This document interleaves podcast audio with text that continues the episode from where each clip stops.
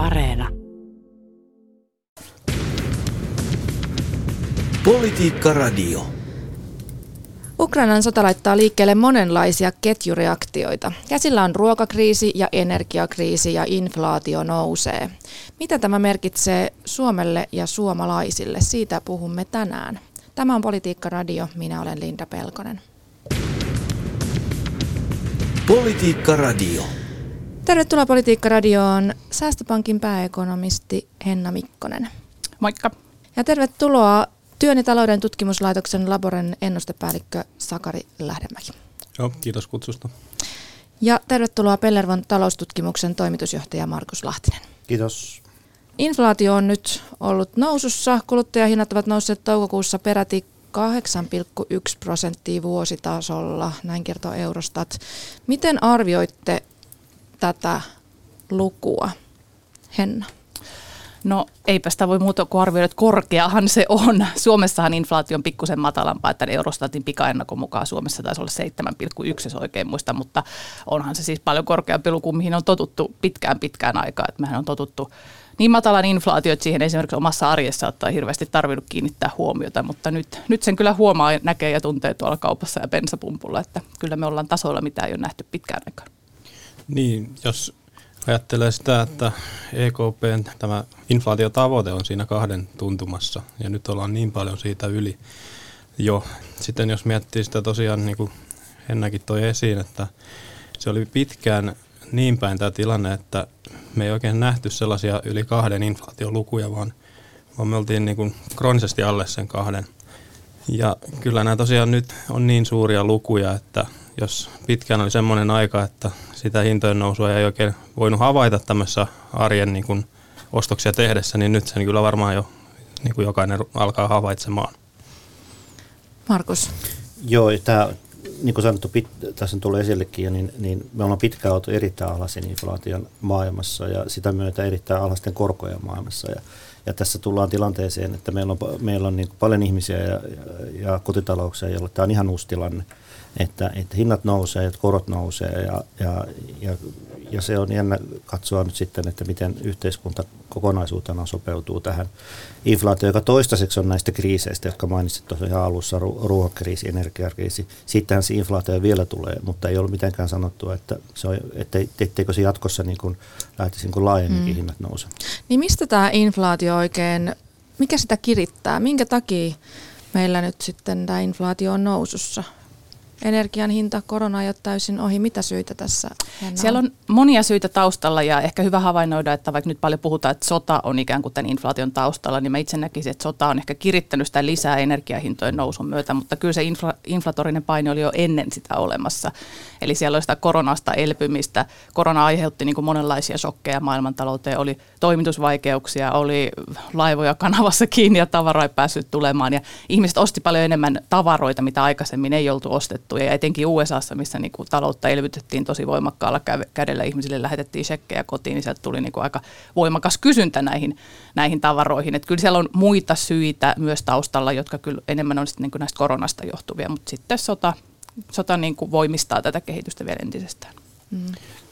Joo, hyvin pitkälti täysin sama näkemys ja, ja tota, me nähtäisiin varmaan aika kovia inflaatiolukuja ilman tätä sotaakin tässä nyt alkuvuonna, Ö, mutta toki nämä nyt sitten niin kuin vahvistaa tätä huomattavasti vielä tämä nykyinen tilanne. Sellainen niin kuin ehkä tässä viime päivinä on ollut tuotu esiin, että, tai korostettu tietyistä, tai jotkut näkee sen edelleen aika vahvasti niin kuin tarjontapuolen inflaationa. Mä jotenkin itse niin kuin näkisin, että, että nimenomaan just tämä vahva elvytys USAssa ja myös euroalueella on niin kuin tietyllä tavalla tukenut sitä kysyntää ja mahdollistanut sen hintojen nousun. Jos me katsotaan alkuvuonna vaikkapa tota meidän Suomen yritysten, miten liikevaihto on kehittynyt, niin se liikevaihto on vuoden takaisin verrattuna kasvanut yli 20 prosenttia. Mutta siellä on kasvanut myös volyymi. Eli me myydään niin kuin enemmän tällä hetkellä ja me myydään selvästi niin kuin korkeammalla hinnalla. Ja johonkin se menee kaupaksi sillä korkealla hinnalla. Eli jossain se globaali kysyntä täytyy olla niin kuin edellä, tai todella vahvaa niin kuin ainakin toistaiseksi vielä näille tuotteille. Niin eli tehtiinkö tässä koronakriisissä tavallaan niin karhunpalvelus tulevaisuudelle tekemällä tätä vahvaa elvytystä? No jos mä jatkan tuosta, niin mun mielestä kyllä voidaan aika, aika varmuudella sanoa, että Yhdysvalloissa se meni pitkäksi. Eli siinä kun se paine lähti tavoittelemaan samaan aikaan niin kun rakenneuudistuksia taloudessa ja, ja sitten tuli elvytyspaketit. Ja niiden kokonaisuus oli niin iso, että, että se kysyntä, kysyntä oli Yhdysvaltain taloudessa niin paljon, ja Yhdysvallat menee vähän niin kuin edessä tässä inflaatiosyklissä, niin tuli näitä tarjontapuolen energia, energiaan liittyviä haasteita ja pandemian, pandemian vuoksi niin, niin, tuo, niin Kiinasta oli Kiinasta ja Aasiasta niin kuin tavarat ja saatavuus heikki, niin, niin se pääsi lyömään läpi siinä taloudessa, koska oli elvytetty niin paljon, oli niin paljon sitä kysyntää. Ja sen takia ollaan nyt tilanteessa, että keskuspankit Yhdysvalloissa, mutta kyllä nyt jo Euroopassakin joutuu todennäköisesti nostamaan sitä korkoa, että sitä kysyntää saadaan vähän laskettua alas. Mm. Toisaalta niin kuin loppujen lopuksi koronasta niin kuin selvittiin ehkä sitten kuitenkin aika vähällä, varsinkin Suomessa, mutta muuallakin, että tietyllä tavalla sitten se taas paikkasi sitä tilannetta. Ja nyt sitten tätä sotaa niin kuin ei tavallaan osattu kyllä silloin ajatella, kun tätä, näitä elvytyspäätöksiä tehtiin. Mutta samaa mieltä siltikin siitä, että siitä huolimatta se oli ylimitoitettua, mitä Yhdysvalloissa tehtiin. Niin, nimenomaan Yhdysvalloissa, että nyt puhuu Suomen päätöksistä. Kyllä, se, kyllä mä näkisin, että tämä on niin kuin enemmän tämmöinen niin kuin globaalimpi ilmiö. Ja, ja siis kyllähän euroalueella nämä jäsenvaltiot elvytti huomattavasti ja Suomi oli yksi, yksi joka seurasi tässä niin kuin samassa, myös niin kuin tavallaan seura- kaikki nämä niin kuin yhdessä tavallaan päätyi tällaisiin ratkaisuihin. Että kyllä se Suomi tava, siinä samalla, samassa niin kuin junassa vähän oli ja sitä kautta se niin kuin finanssipolitiikka euroalueella oli myös hyvin elvyttävää. Mm. Mutta toki sillä on vaikutusta, miten, siis mittaluokka oli vielä, se on ihan totta, että Euroopassa selvitettiin, Yhdysvallassa selvitettiin, mittaluokassa Jenkeissä oli, se koko paketti oli vielä merkittävästi isompi, mitä se oli Euroopassa. Ja Euroopan sisällä oli, kaikki maat elvytti ja hyvä niin, mutta, mutta siinä oli eroja, miten elvytettiin. Kyllä mun mielestä se Suomen ratkaisu, jossa, jossa tuettiin esimerkiksi kuntia, että saatiin, pyrittiin varmistamaan, että siellä ei, siellä ei lomauteta opettajia ja tämän tyyppistä, oli järkevämpää kuin vaikkapa Saksassa, jossa laskettiin arvonlisäveroa, joka oli niin kuin huono elvytysinstrumentti. Mm. No tässä on nyt sitten tota, puhuttu myös, että, että talous, talouden kasvuvauhti hidastuu tänä vuonna. Suomen Pankin maaliskuussa julkaiseman skenaarion mukaan ollaan tuossa niin 0,5 ja 2 välillä, niin onko tässä odotettavissa nyt taantumaa tai jopa lamaa?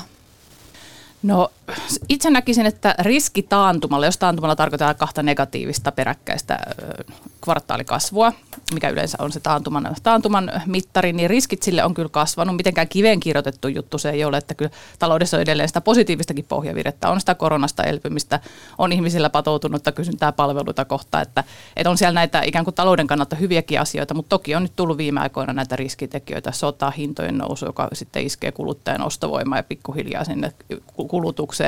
Yrityksillä on kustannus, kustannuspaineita aika kovia ja, ja monia tällaisia niin kuin epävarmuustekijöitä on.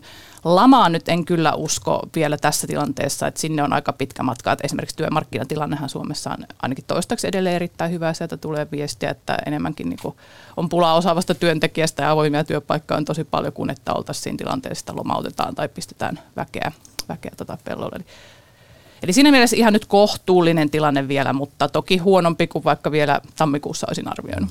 Niin, toisaalta koronankin aikaan, tai oikeastaan koronakriisin siinä alkumetreillä arvioitiin sitä, että, että se korona olisi aiheuttanut tosi kovan taantuman jo siinä kohtaa, mutta itse asiassa koronasta selvittiin niin kuin mm. paljon paremmin kuin mitä silloin alkuvaiheessa arvioitiin. Tosin näitä koronapäätöksiä ylipäätään että koko kriisiä käytiin tosi sumussa.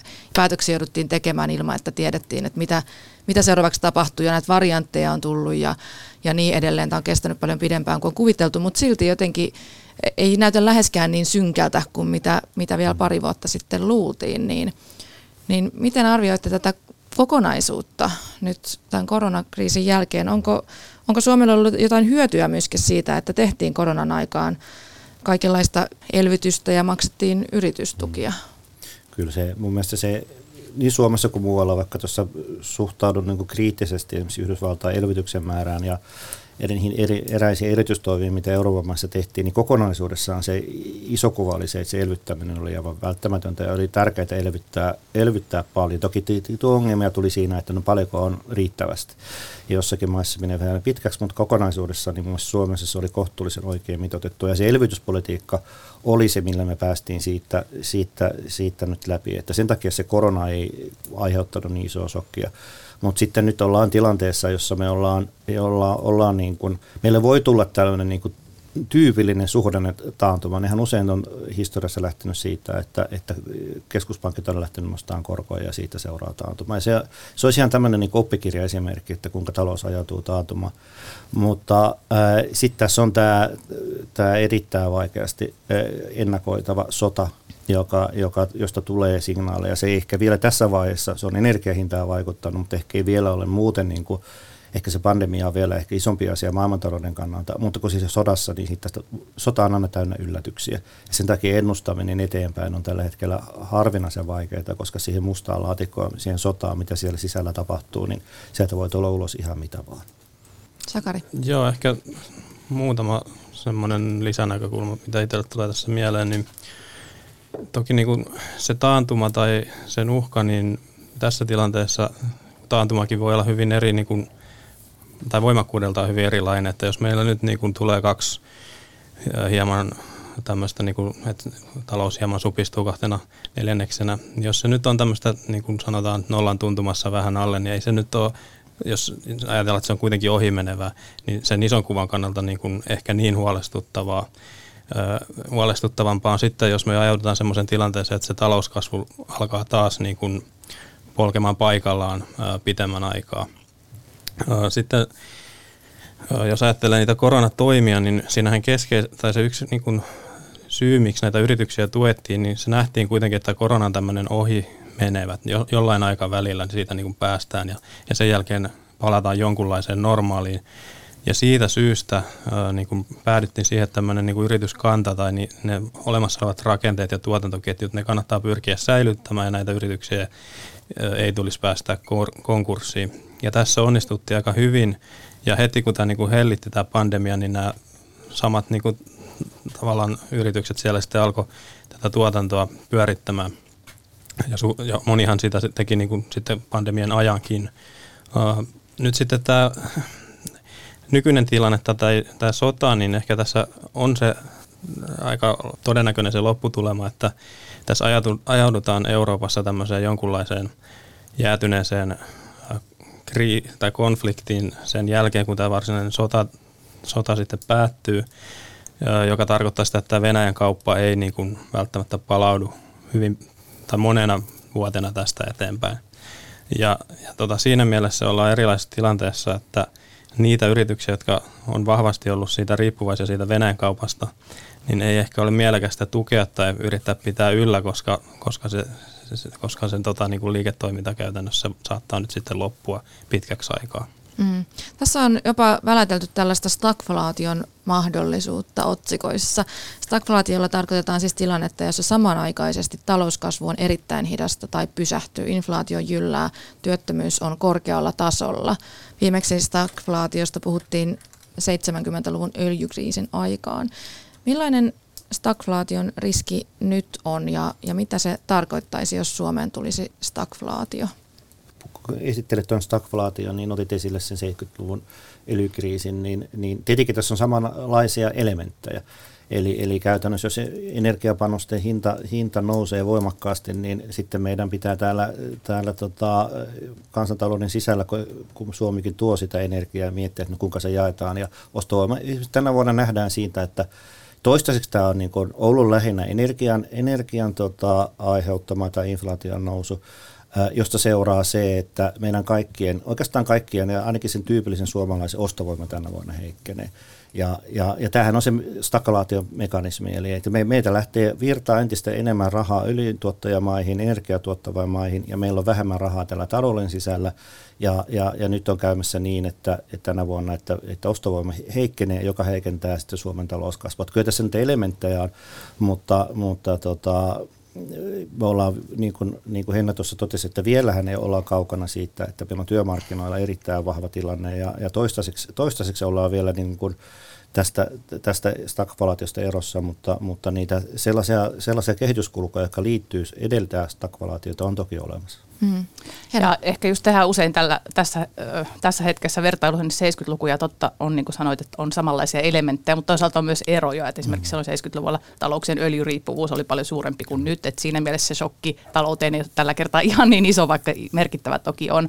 Toisaalta keskuspankkien uskottavuus on tällä hetkellä korkeammalla tasolla, että ainakin toistaiseksi vielä tuntuu, usko, tuntuu uskoa riittävän, että keskuspankit saa pitkällä juoksulla tai keskipitkällä juoksussa tämän inflaation kuriin. Että että on näitä erottaviakin tekijöitä, että ihan ne vetäisi niin kuin mutkia suoriksi, että sama tapahtuu nyt kuin 70-luvulla. Niin, onko nyt stagflaation riski tai minkälainen sakari? Kyllä se riski on, on olemassa ja se on varmaan niin kuin tavallista suurempi.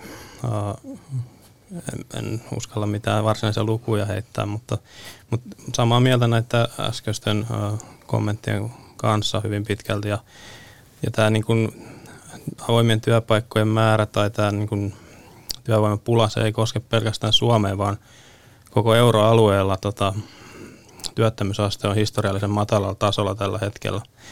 Jos tätä ei olisi niin kuin tullut tätä sotaa, niin meillä olisi niin kuin euroalueella Suomessa todella niin kuin pitkästä aikaa reipasta talouskasvua.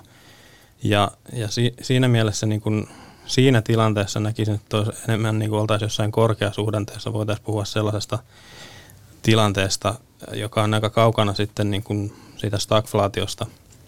Mutta nyt tämä niin kuin sota sotki sitä tilannetta, mutta niin kuin in, korkea inflaatio, matala työttömyys, ne on enemmänkin niin kuin sen merkkejä, että talous on ylikuumentumassa eikä stagflaation. Että tässä on vähän tämmöisiä ristiriitaisia signaaleja nyt. Mm. Riski on silti olemassa. Politiikka Radio. Politiikka Radiossa keskustelemme tänään siitä, että mitä inflaatio merkitsee ja nämä Ukrainan sodan muut talousseuraukset merkitsee suomalaisille. Täällä studiossa keskustelemassa Pellervan taloustutkimuksen toimitusjohtaja Markus Lahtinen, Säästöpankin pääekonomisti Henna Mikkonen ja Työn ja talouden tutkimuslaitoksen Laboren ennustepäällikkö Sakari Lähdemäki ja minä olen Linda Pelkonen. No mitä se tarkoittaa siis suomalaiselle, jos tämä inflaatio tässä nyt vaan jatkuu ja jatkuu? Suomalaisten palkansaajien ostovoima laski tammi-maaliskuussa 2,7 prosenttia. Miten arvioitte tätä suomalaisen tavallisen kuluttajan tilannetta tällä hetkellä ja tänä vuonna myöhemmin, Henna? No kyllähän se siellä arjessa jo tosiaankin tuntuu, että ruokakaupassa ruoan hinta on noussut. Tuoreimmat tilastot oli melkein 6 prosenttia. Odotus on, että ruoan hinnan nousu jatkuu tänä vuonna vielä, vielä tästä tota, voimakkaampana. Öljyn hinta, bensan hinta on tosi korkealla. Eli Eli kyllähän se siellä kukka, kukkarolla kuristaa tällä hetkellä. Sitten kotitaloudethan on hirveän eri tilanteessa, että vaikea mennä sanoa niin kuin yhtä, yhtä äh, lausetta, että miten kotitaloudet sen kohtaa, että jos on vaikka hyvät tulosia ja keskituloisiakin kotitalouksia, että voi olla tästä niin kuin selviää enemmänkin kulmien kurtistuksella, mutta sitten on totta kai kotitalouksia, jotka oli jo ehkä ennenkin tätä tilannetta tiukilla ja tämä ajaa heidät sitten kyllä vaikeaseen tilanteeseen. Että kyllä, kyllä moni joutuu nyt tässä tilanteessa miettimään niitä oman talouden menoja ihan niin kuin entistä tarkemmalla kammalla kuin aiemmin. Mm. Joo, ja tuossa on vielä myös se, että me luulen, että inflaatiossa edelleen jatkaa kiihtymistä. Esimerkiksi tämä ruoka, joka on, on tosi 6 prosenttia nyt kallistunut, niin kyllä mekin PTT on arvioitu, että se tulee, tulee syksyn mittaan tässä entistä, entistä enemmän kallistumaan, että 10-11 prosenttia on varmaan se, se arvio, mikä meillä tällä hetkellä on. Että koska ne sopimukset on laadittu silleen, että se tulee Suomessa aina vähän, vähän jäljessä verrattuna muuhun Eurooppaan. Ja, ja sama, sama energiahinta varmasti edelleen niin kuin tästä, tästä, mitä on keväällä nähty, niin kallistuu. Että meillä tulee tässä kesän aikana alku, alku, alkusyksystä niin inflaatio olen, olen todella korkea. Ja mitä se tarkoittaa sitten eh, niin kuin suomala, suomalaisille, niin kyllä mä luulen, että tässä nyt kun koronan aikana, kun ei, ei päästy lomareissulle eikä muutenkaan niin kuin tota normaalisti kuluttaa palveluja, niin kotitalouksellahan on aika paljon ollut säästöjä. Mutta tässä kun nyt sitten on, on, on tota maailma vapautunut ja kesällä lähdetään reissuun ja kun perheen kanssa lähtee reissuun, niin sinne kaikki tietää, että lomakassan saa aika nopeasti niin kuin tyhjennettyä.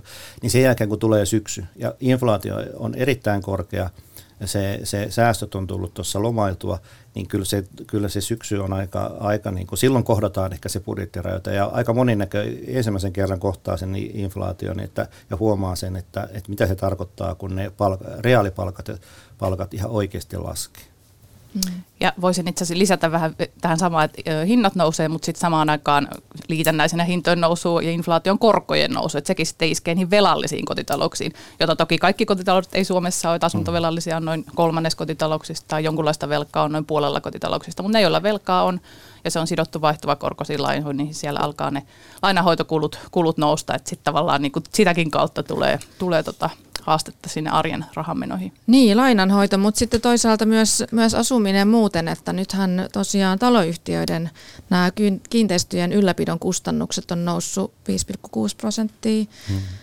Tässähän tulee myös no-, nostopainetta myös yhtiön vastikkeisiin ja sitten tota, onko tässä nyt vuokralaisella paremmat oltavat tällä hetkellä? Siis kyllähän yleensä rakennuskustannusten nousu on ollut todella voimakasta. Kyllä sen täytyy niin kuin tava- vaikuttaa myös omakotitaloasujien ö, remonttikuluihin, mutta, mutta ehkä sen siellä josta, niin kuin sitten näkyy vielä vahvemmin tällä hetkellä taloyhtiö, taloyhtiön remonteissa. Hmm. Niin, vaikea sitten sanoa, miten se pitkässä juoksussa menee. Kyllähän, kyllähän moni, ketä asuu että niin vuokra, vuokralaiselle se korkojen nousu ei ehkä sillä tavalla suoraan näy, mutta näkyyhän se sitten, jos taloyhtiöllä on lainaa, niin myös niissä lainahoitomenoissa, että sitä kautta yhtiövastikkeessa. Eli tiedä, kyllä se koskee varmaan se korkojen nousu aika laajasti sitten kaikkia tota, asujia mm. jossain määrin, mutta kyllä siinä varmaan jotain erojakin on. Niin, eli nyt kun Venäjä on hyökännyt Ukrainaan, niin tarkoittaa sitä, että ruokaa, Ukrainahan on tällainen valtava vilja-aitta, Euroopan vilja-aitta, josta tulee siis käsittämättömiä määriä ruokaa. Ollaan politiikkaradiossa erikseenkin puhuttu tästä ruokakriisistä, mutta se, että sieltä me ei saada ruokaa ympäri Eurooppaan, tarkoittaa sitä, että ruoan hinta nousee. Sitten taas meille ei tule Venäjän energiaa Eurooppaan, niin sitten sitten energian hinta nousee myöskin. Tämä tulee näkyy joka ikisessä tuotteessa nyt sitten, niin, niin, niin. Miten tätä nyt sitten voitaisiin lähteä ratkomaan? Onko jotain ajatuksia siitä, että Voidaanko, voiko hallitus tehdä jotain, mitä, mitä ihmiset voi tehdä? Nythän hallitus on alentanut esimerkiksi biodieselin jakeluvelvoitetta, joka alentaa bensan hintaa. Ammattiliikenteelle on tulossa tukipaketti ja sitten myöskin jotkut väläyttelee tätä bensaveron alennusta. Toisaalta sitten taas tämä bensaveron korotus, niin auttaako se nyt sitten kaikkein köyhimpiä vai meneekö sitten vähän rikkaammille, parempi tuloisille autoilijoille? Että, et miten tämmöisiä toimia voitaisiin nyt kohdentaa niin, että, että tästä jotenkuten selvittäisi paremmin? Sakari. No, ehkä tässä, tai mennä vaikka kohta vielä tarkemmin tuohon keskusteluun, mutta mä toisin tämmöisen näkökulman tässä kuitenkin, että, että tässä on edelleen niin kuin se kysymys siitä, että missä määrin tämä inflaatio rauhoittuu, kun, se tarjo- kun ne tarjontapuolen ongelmat ehkä väistyy jossain kohtaa, ja sitten toisaalta, että miten vahvasti tämä keskuspankki joutuu tässä nostamaan niitä korkoja, Eli, eli, eli se tarko, tarkoittaa käytännössä sitä, että laskemaan niin kuin kokonaiskysyntää ää, sitä kautta, että sitä lainaa, laina, lainaa kalliimpaa ottaa. Ää, ja, ja sitten, että se on selvää, että tänä vuonna meillä reaalitulot laskee, mutta sitten mitä tapahtuu ensi vuonna, niin se ei ole enää, enää niin selvää. Että, että se voi olla, että silloin meillä on taas kuitenkin kohtalaista reaalitulon kasvua. Ja jos näin käy, niin sitten tämä tietyssä mielessä on tämmöinen tilapäinen tilanne ja sitten sitä kautta voi miettiä, että missä määrin sitten, tai kuinka pitkäksi aikaa tällaisia ikään kuin tämmöisiä pieniä laastareita laitetaan tänne, tehdään tämmöisiä kuitenkin EKP, sen tehtävä on hillitä inflaatiota, yksittäiset taloudet pystyy kuitenkin loppupeleissä tekemään aika vähän tämmöisen niin kuin laaja-alaisen inflaation hillitsemiseksi. No, ky- kysyit myös, mitä kotitalouden itse voisi tehdä. Mä voisin ehkä vastata siihen, se on enemmän tätä mun, mun leipätyötä, niin, niin ehkä Mä kannustaisin kotitalouksia tässä tilanteessa katsomaan sen oman talouden niin kokonaisuuden ehkä vähän inflatorisen silmiin. Et nythän meillä on fokus hirveästi siellä menopuolella, mikä on kauhean luonnollista. Jos huomaa, että ei rahat meinaa riittää, niin sit voi, voi niin katsoa kriittisin silmin, että onko siellä jotain petraamisen paikkoja, voidaanko jotain kulutusta vähentää, voidaanko ostaa halvempia tuotteita tai niin edespäin. Mutta sitten katsoisin kuitenkin sitä kokonaisuutta, että miettisin myös sitä vähän oman talouden tulopuolta, miltä näyttää niin kuin omat palkankorotusmahdollisuudet, onko jostain muualta mahdollista saada tulovirtaa. Jos sitä velkaa on, niin miettisin kyllä, tai tekisin ne laskelmat, mitä se korkojen nousu tarkoittaa niille omalla lainahoitomenoilla. Ja sitten toki ne säästöt ja sijoitukset kannattaa myös katsoa, että esimerkiksi talletuksethan tällä hetkellä aika ikävästi se inflaatio syö siellä sitä talletusten ostovoimaa. Että jos talletuskorot on nollissa ja inflaatio on 5-6 prosenttia, niin, niin se kyllä ikävästi syö sitä sitä reaalista tuottoa sieltä talletuksista. Eli kannattaa katsoa niin. sitä kokonaisuutta. Eli ei kannata makuuttaa välttämättä rahoja tilillä. No ei pidempiaikaisia. Totta kai niin tilivaroja tarvitaan arjen ö, mm. menojen pyörittämiseen ja jonkunlaista puskurivaraa on aina hyvä olla. Mutta sitten jos on niitä pidempiaikaisia säästöjä, niin kyllä niille kannattaa miettiä sellaisia kohteita, että saisi niin edes sen inflaation ylittävän tuoton pitkässä juoksussa. Ja mitä tulee tuohon, että mitä pitäisi tehdä tässä ja minkälaista talouspolitiikkaa pitäisi harrastaa, niin mä oon ollut mä oon ollut hyvin kriittinen näihin bensaveron aleihin ja muuhun energiahinnan alennuksiin, mitä monissa maissa on tehty ja, ja, ja talous, puhtaasti talouspolitiikan kannalta se ei ole järkevää. Mutta sitten kun tämä, kun tämä Ukrainan tilanne ja se, ja se sota, sota siellä on pitkittymässä ja, ja, ja, ja se jossain vaiheessa odotettiin, että siellä, se on niin kuin hyvin lyhyt päiviä, viikkoja – sitten odotus oli, että nyt kesän aikana se varmaan on ohi. No nyt sitten ehkä sotilaspuolen asiantuntijoiden käsitys on se, että se jatkuu pitkälle tämän vuoden, ensi vuoden puolellekin vielä. Ja, ja jos katsoo tätä kokonaisuutta ää, politiikassa, niin, niin kyllä mä, niin kuin talouspoliittisesti ei, ei se, se ei ole niin kuin hyvää politiikkaa, niin, niin kuitenkin se, että meidän pitää, pitää, niin kuin pitää kun tämä jatkuu niin ei voi olla niin, että, että ihmistä alkaa niin kuin, äh, ihmisten niin kuin tuki tälle, tälle Ukra, tuki sille, että tuetaan Ukrainaa ja, ja, ja sitä kautta tietenkin pitkitetään, kun se, sitä kriisiä ja hinnat pysyy, öljyhinta pysyy korkealla.